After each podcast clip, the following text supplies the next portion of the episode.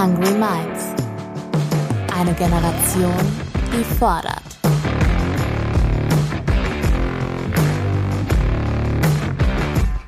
Mit und von Ronja Ebeling.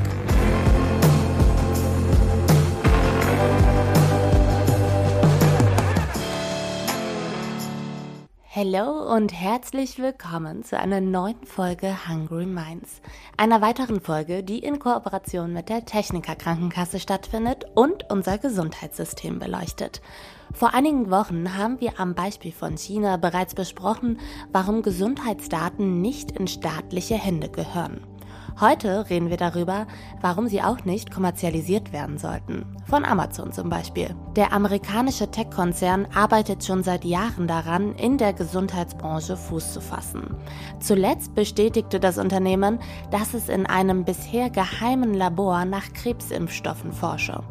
Um dieses Thema und das gesamte Vorhaben von Amazon einzuordnen, spreche ich heute mit Stefan Filzmeier. Spannender Typ, der gerade mal mit 21 Jahren sein eigenes Unternehmen gegründet hat.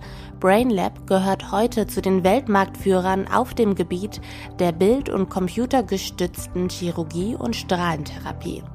Ich will wissen, wann es gut ist, dass sich auch kommerzielle Unternehmen in die Gesundheitsbranche einmischen und Forschung vorantreiben und wann wir dringend eine Grenze setzen sollten. Im zweiten Teil des Podcasts spreche ich außerdem mit Dr. Jens Baas. Er ist Vorstandschef der Techniker Krankenkasse, Deutschlands größter Versicherung. Von ihm will ich wissen, was es für die deutschen Krankenkassen bedeutet, wenn Unternehmen wie Amazon und auch Google plötzlich den Wettbewerbsdruck erhöhen und Kunden Produkte wie Apps und Smartwatches verkaufen, bei denen sie am Ende gar nicht wissen, wo die Daten genau landen. Ich sag nur, wenn du eine Zyklus-App benutzt, solltest du auf jeden Fall bis zum Ende dranbleiben. So, ich wünsche euch viel Spaß beim Hungry Minds Talk mit Stefan Filzmeier.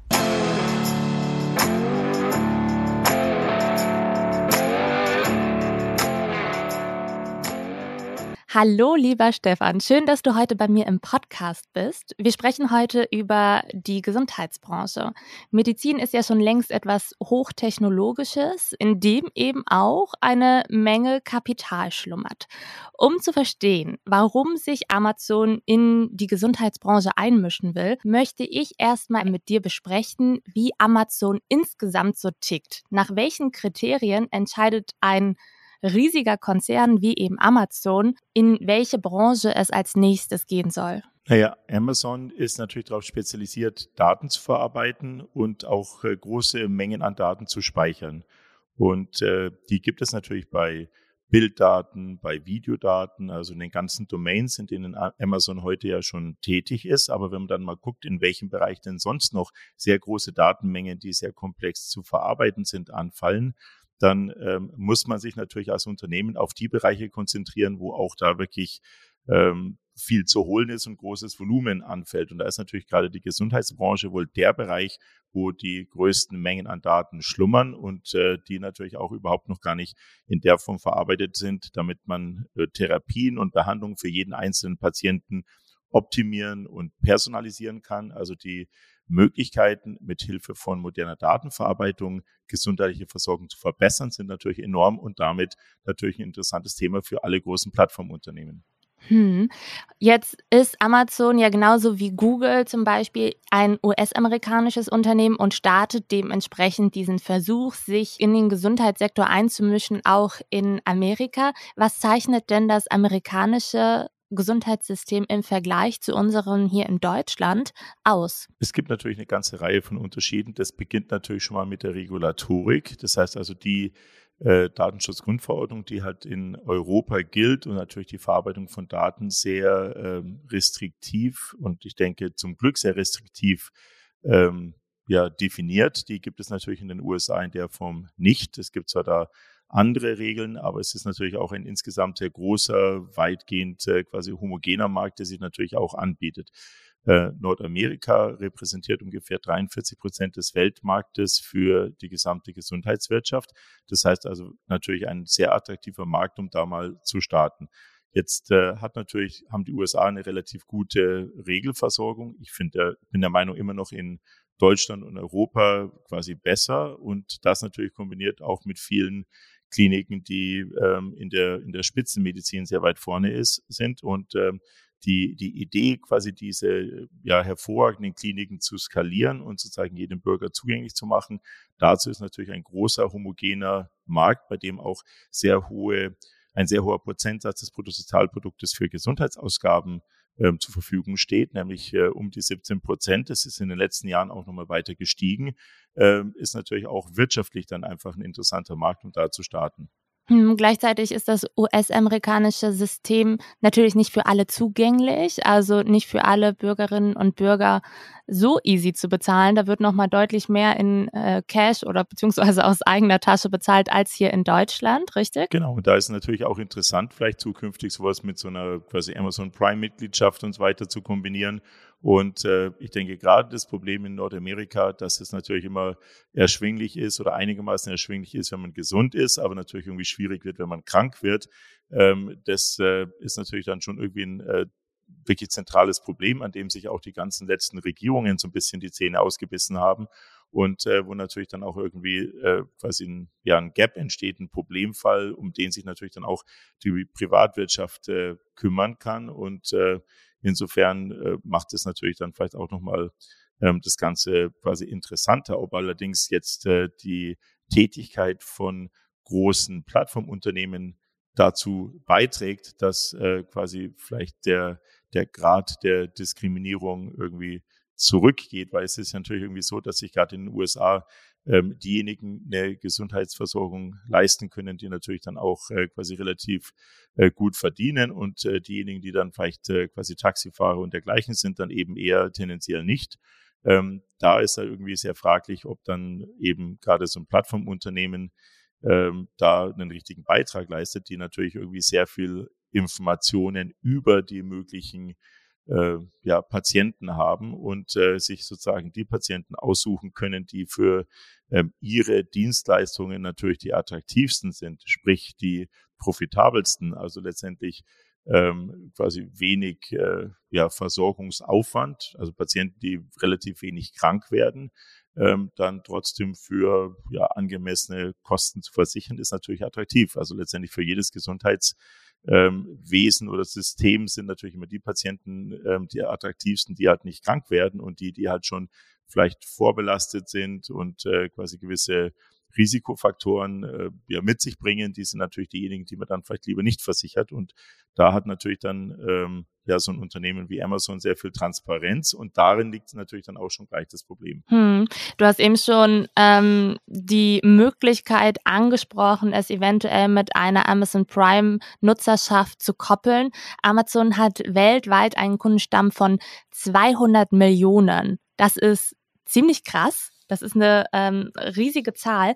Bevor wir da weiter reintauchen, möchte ich gerne mit dir zusammen Step by Step einmal erörtern, wie Amazon die ersten Schritte in dieser Branche gegangen ist. 2019 hat Amazon gestartet und hat die Online-Apotheke Pillback gekauft.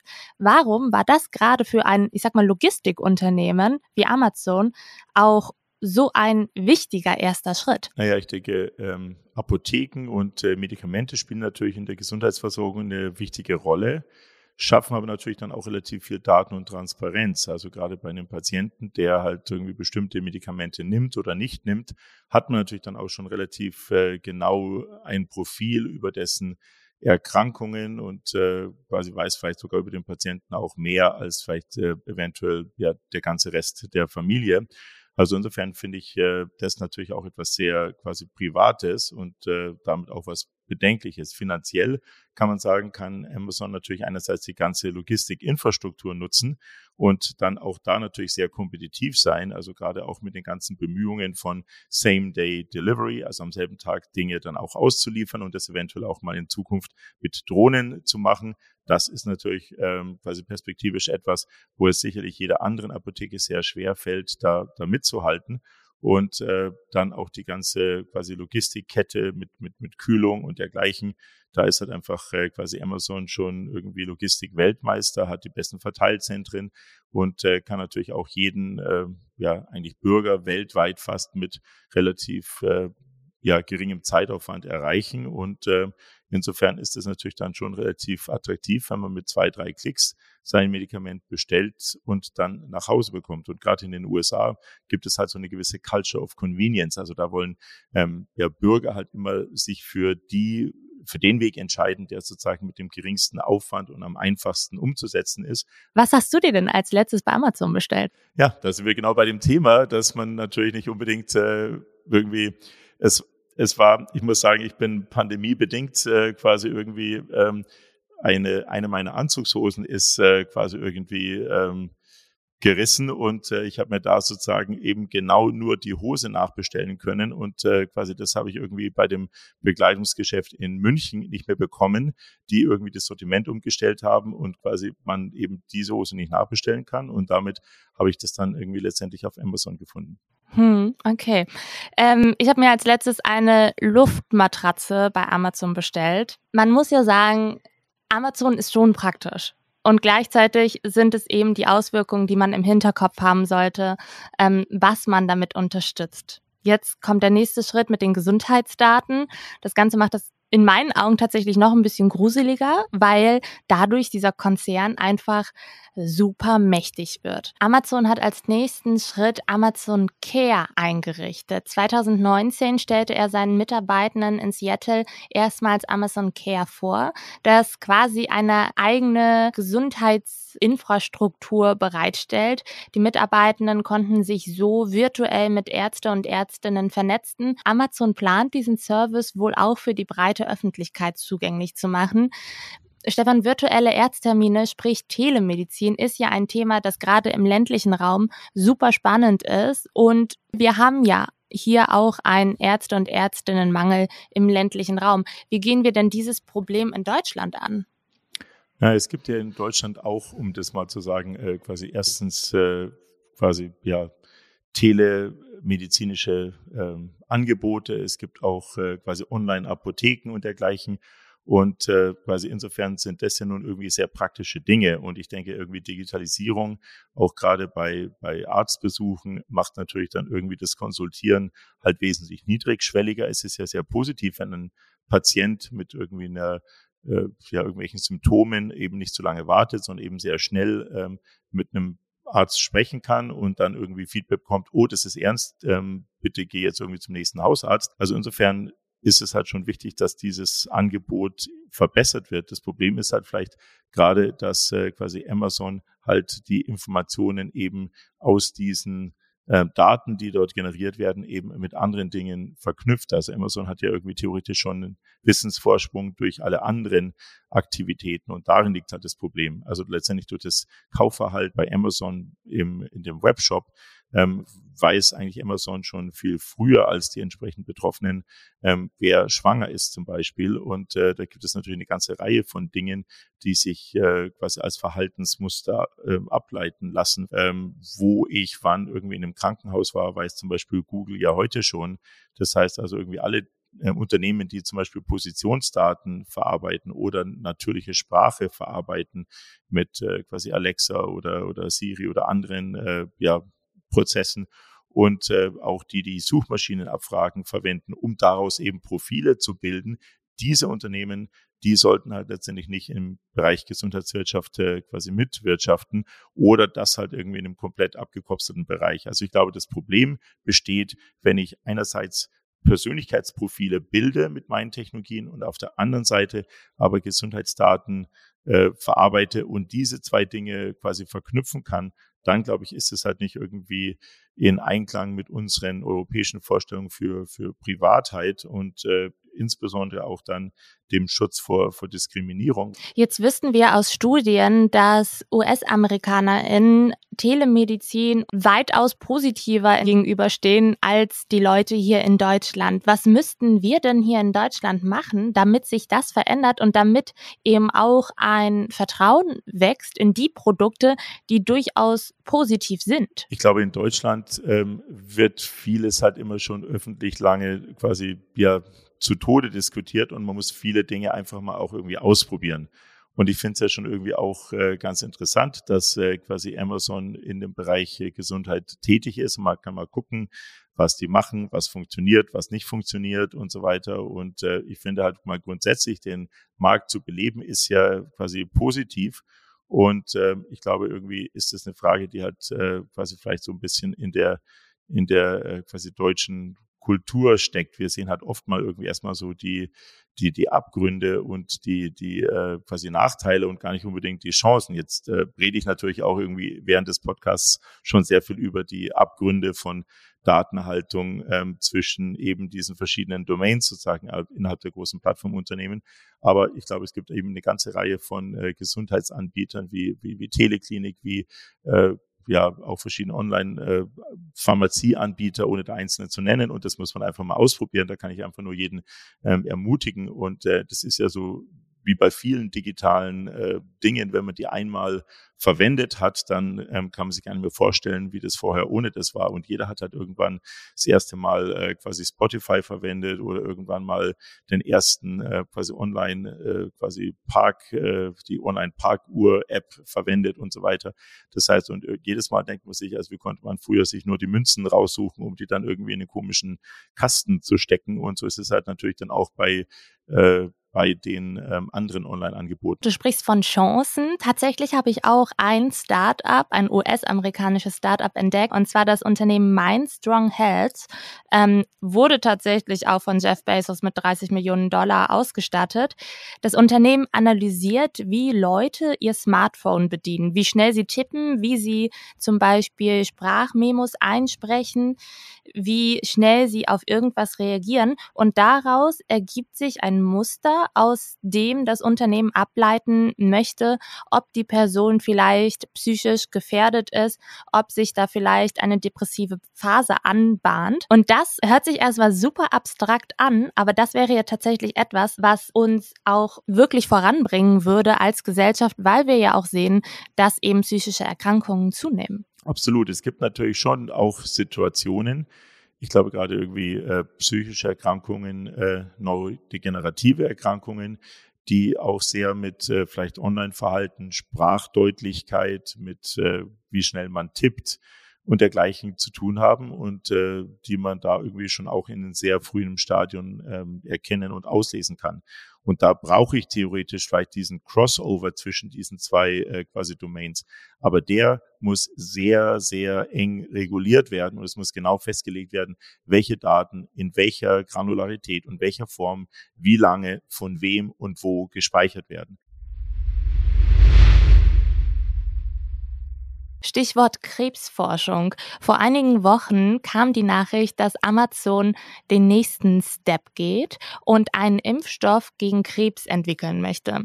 Gemeinsam mit den MedizinerInnen des Fred Hutchinson Cancer Centers in Seattle soll gerade eine Therapie entstehen, die individueller, präziser und erschwinglicher ist als herkömmliche Wege. Nun ist ja Krebs genauso wie Tumore das ist ja dein Spezialgebiet. Wie schätzt du denn Amazons Chancen bei diesem Projekt ein? Wir haben vorhin schon gesagt, dass Sie sind Logistikexpertinnen. Sind Sie jetzt auch Krebsexpertinnen? Was kann Jeff Bezos noch alles? Na, ich glaube, dass äh, glaube ich, alle Experten in dem Bereich sich eigentlich einig sind, dass es die Wunderpille gegen Krebs nicht so leicht geben wird. Und ich glaube, dazu ist ähm, die äh, die Problematik und die verschiedenen Mechanismen bei einer Krebserkrankung zu komplex, als dass das sozusagen mit äh, einer Sil mit einem Silver Bullet sozusagen irgendwie zu, zu lösen ist. Und aus diesem Grunde ähm, kann ich sagen, ist es natürlich sehr äh, begrüßenswert. Jeder Dollar, der letztendlich in Krebstherapie investiert wird, ist erstmal irgendwie ein Vorteil. Und äh, quasi, wenn es da irgendwie eine Technologie gibt, von der jetzt irgendwie Amazon überzeugt ist, dass es irgendwie was bringen könnte, ist es halt erstmal quasi eine gute Nachricht. Und ich glaube schon, dass es auch wichtig ist, dass sich eben auch äh, Unternehmen im Bereich äh, Krebsforschung ähm, engagieren. Es ist ja in der Regel so, dass äh, es nicht mehr so ist wie vor 30 Jahren, dass irgendwie ein ein Arzt mit irgendeiner äh, kritischen äh, Forschungsarbeit auf einmal ein Paper veröffentlicht und dann damit irgendwie eine bestimmte Erkrankung ganz anders verstanden und behandelt wird, sondern heute brauchen eigentlich alle äh, ja, Technologien, die im Bereich äh, ja, Gesundheit wirklich relevant sind, eigentlich ein Zusammenspiel aus der klinischen Forschung, der Industrie und vielleicht auch einer gewissen Grundlagenforschung. Also ich glaube zum Beispiel Covid-Impfstoff wäre sicherlich nicht möglich gewesen, ohne dass letztendlich die klinischen Forscher, die Grundlagenforscher und auch die Industrie vernünftig zusammengearbeitet hätte, um daraus dann auch relativ schnell eine skalierbare Lösung zu erstellen. Und so ist es auch bei, bei Herzschrittmachern, bei ähm, ja, Kernspintomographen, bei allen möglichen anderen Medikamenten. Also insofern ist es wichtig, dass dann ähm, da halt äh, ja auch die Industrie investiert und das ist an sich kein Problem. Die interessante Frage ist halt, wie das dann weitergeht mit den klinischen Studien. Denn wenn so ein, Instru wenn so ein Medikament erforscht wird und äh, dann ähm, dadurch Daten gesammelt werden, dann ähm, kommt es natürlich auf die ähm, Generierung von sehr gut strukturierten Daten an. Und dann muss man natürlich dann wieder fragen, ja, was passiert dann mit diesen Daten? Und ähm, da ist natürlich dann vielleicht auch äh, quasi Amazon wiederum in der, in der Pole Position, aber ähm, was man natürlich in dem Fall auch sieht, dass es ähm, Amazon schon sehr ernst ist, in diesem Bereich auch äh, weiter zu investieren. Und ich glaube schon, dass ähm, wenn man jetzt mal das Ganze drei, fünf drei bis fünf Jahre in die Zukunft projiziert, dass äh, quasi Amazon und es glauben auch viele andere Experten der größte ähm, Gesundheitsanbieter quasi weltweit ähm, ist und das kann natürlich dann schon auch äh, quasi massive Auswirkungen auf das gesamte äh, quasi Gesundheitsökosystem haben. Wird es dann möglich sein, dass man sich die Ärzte selber auswählen kann und äh, oder wird es dann bei Ärzten so sein, dass es halt wie bei, äh, bei Uber-Fahrern ist? Quasi Uber ist ja auch eine praktische Sache, aber das hat natürlich in, äh, quasi bei Taxifahren in New York irgendwie zu äh, relativ dramatischen Verwerfungen irgendwie geführt, weil die auf einmal ihre teuren Taxilizenzen nicht mehr zurückzahlen konnten, aber davon auch nicht mehr irgendwie vom Taxifahren leben konnten. Insofern muss man natürlich sagen, kann dann ähm, quasi Amazon zum Beispiel, wenn die da weiter sich so ausbreiten, sagen, okay, wir wollen jetzt einfach eine bestimmte Untersuchung ähm, quasi anbieten. Welcher Arzt macht das für 13,70 Euro? Und äh, wir äh, quasi verkaufen das jetzt im Package, äh, quasi 10.000 Untersuchungen für 13,70 Euro. Wer ist dabei? Und äh, quasi also insofern ist das vielleicht dann irgendwie umgekehrt äh, quasi derselbe Effekt. Ich frage mich dann auch, wie steht es denn um das Thema Lobbyarbeit? Weil wir wissen ja von Amazon, Google, Facebook, die sind da nicht gerade sparsam, was Lobbyarbeit angeht. Laut US-Medien investierte der Konzern Amazon jährlich über 20 Millionen US-Dollar in Lobbyarbeit. Dabei geht es hauptsächlich um Kartellrecht. Jetzt bist du natürlich kein Lobby-Experte, aber was glaubst du, wie könnte denn auch Amazon speziell die Pharmaindustrie lenken? Ich glaube, dass äh, Google, Microsoft, all die ganzen Plattformkonzerne auch äh, quasi ja in Brüssel sehr massive Mittel einsetzen, um letztendlich ihre Interessen da auch zu vertreten und zu wahren. Und äh, da ist es natürlich auch so, dass der ähm, stete Tropfen hüllt den Stein und äh, also es ist natürlich immer sehr schwer irgendwie auseinander zu sortieren, ähm, welchen Einfluss das halt hat. Aber es gibt natürlich da irgendwie ganz viel Gespräche auch auf äh, den unterschiedlichsten politischen Ebenen, eben auch die Perspektive sozusagen von, von Amazon dann da auch zu verbreiten. Und ähm, insofern ähm, glaube ich, äh, gibt es halt global auch kaum noch irgendwie ein Gesetzgebungsverfahren, wo die nicht auch dann irgendwie dabei sind. Es ist also keine Frage, ob Amazon nach Europa bzw. Deutschland kommt, sondern nur wann und wie es dann genau aussieht. Amazon wollte sich in den USA auch schon mit den drei größten amerikanischen Krankenversicherungen connecten. Dieses Projekt wurde 2021 aber eingestellt. Allerdings wohl nicht aus äh, technischen Gründen, sondern aus anderen Gründen.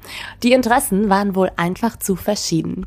Für mich trotzdem mal ein Grund, um bei einer deutschen Krankenkasse nachzufragen, wie sie denn auf Amazon zu sprechen sind. Ich freue mich jetzt mit Dr. Jens Baas, dem Vorstandschef der Techniker Krankenkasse, zu sprechen. Wir springen mal schnell rüber zum Gespräch.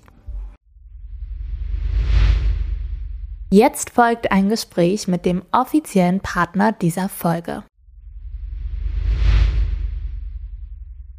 Jens, ich habe es eben schon gesagt. Amazon wollte sich mit drei Krankenversicherungen in den USA connecten. In Deutschland wäre das rein rechtlich gesehen etwas komplizierter. Aber jetzt mal so rein theoretisch. Wie würdest du reagieren, wenn jetzt Jeff Bezos bei dir anrufen und eine Zusammenarbeit vorschlagen würde?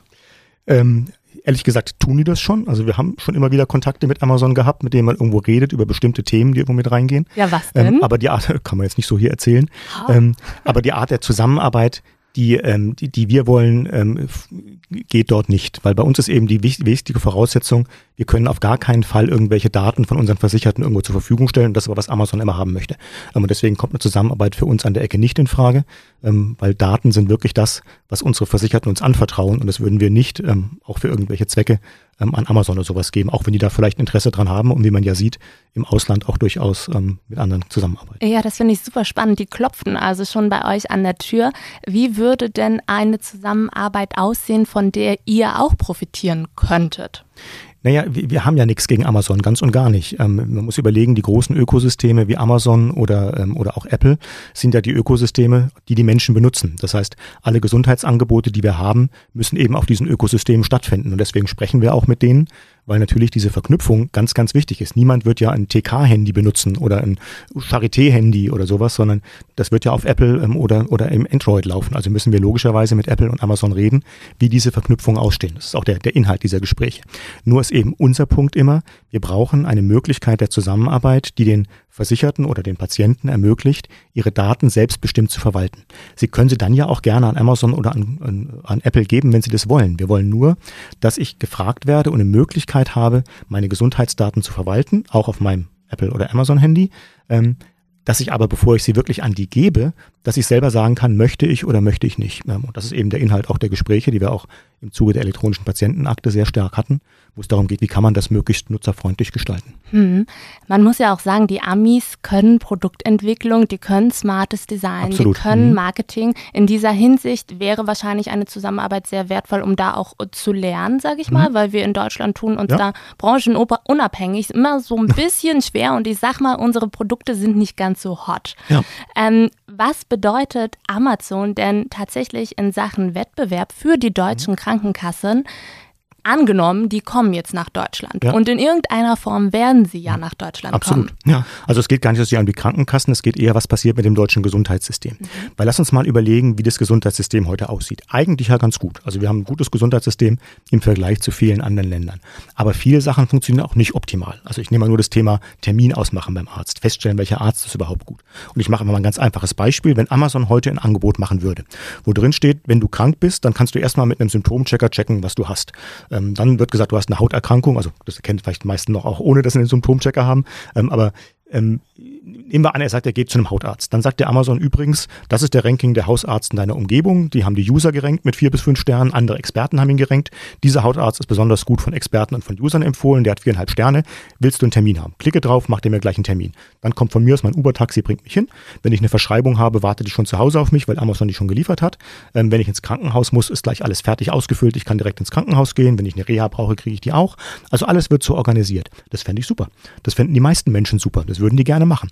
Der Haken dahinter ist, ich hätte aber all meine Daten dann an eine amerikanische Firma gegeben, die die natürlich nicht zu sozialen Zwecken nutzt, sondern um Geld damit zu verdienen.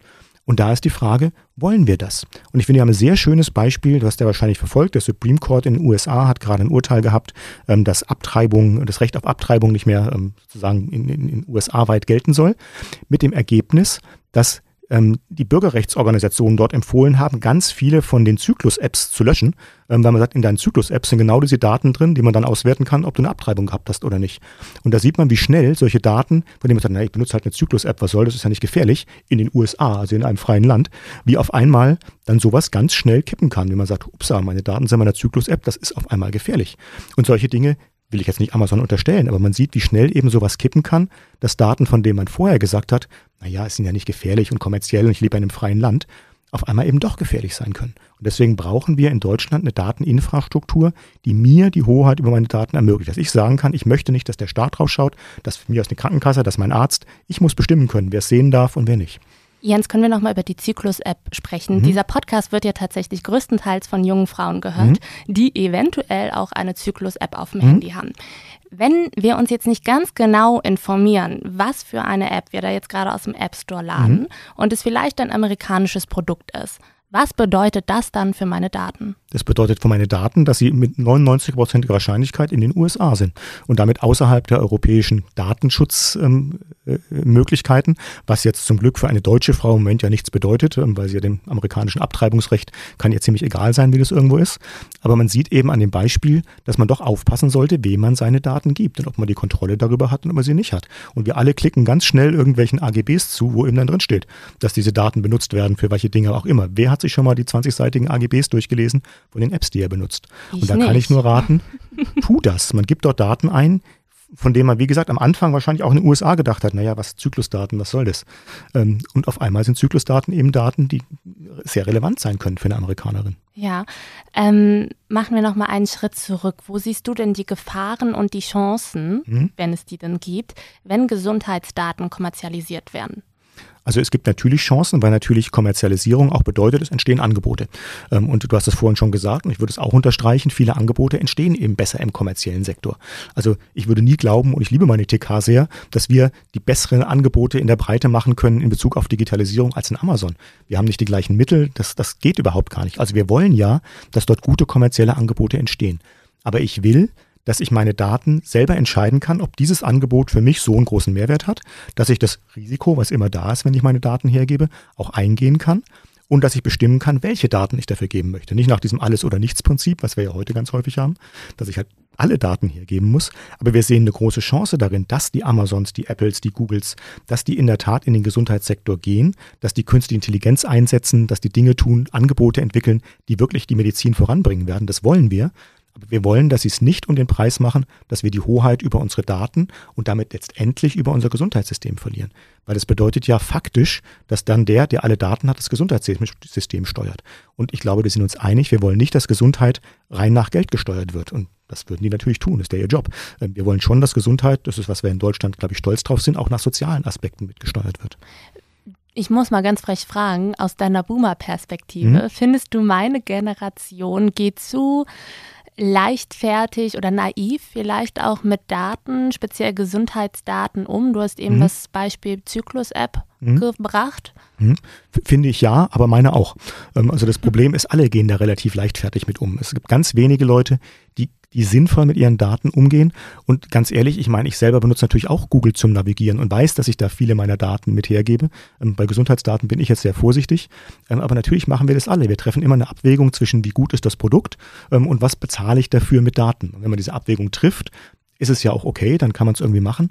Wenn man es unbewusst macht, ist es gefährlich, weil man dann wirklich auf einmal feststellt, welche Daten man alles von sich weggegeben hat, ähm, die dann irgendwo auf einmal nicht mehr ähm, unter Kontrolle sind. Hm. Das heißt, Hausaufgabe für uns alle, einmal genauer die AGBs unserer Apps lesen und gucken, was wir tatsächlich nutzen und wohin diese Daten gehen. Ich werde mir tatsächlich mal aufschreiben, dass ich recherchieren möchte, welche Zyklus-Apps denn äh, gut sind. Und wenn ich tatsächlich etwas Gutes finde, dann verlinke ich sie euch nochmal in den Show Notes. Jens, ich danke dir für das wertvolle Gespräch. Richtig, richtig gut. Wenn euch das Gespräch auch gefallen hat, dann hinterlasst uns gerne eine sweete Bewertung bei iTunes oder auch die äh, Spotify Sternchenbewertung nutzen, freue ich mich auch riesig drüber. Bis zum nächsten Mal. Tschüss.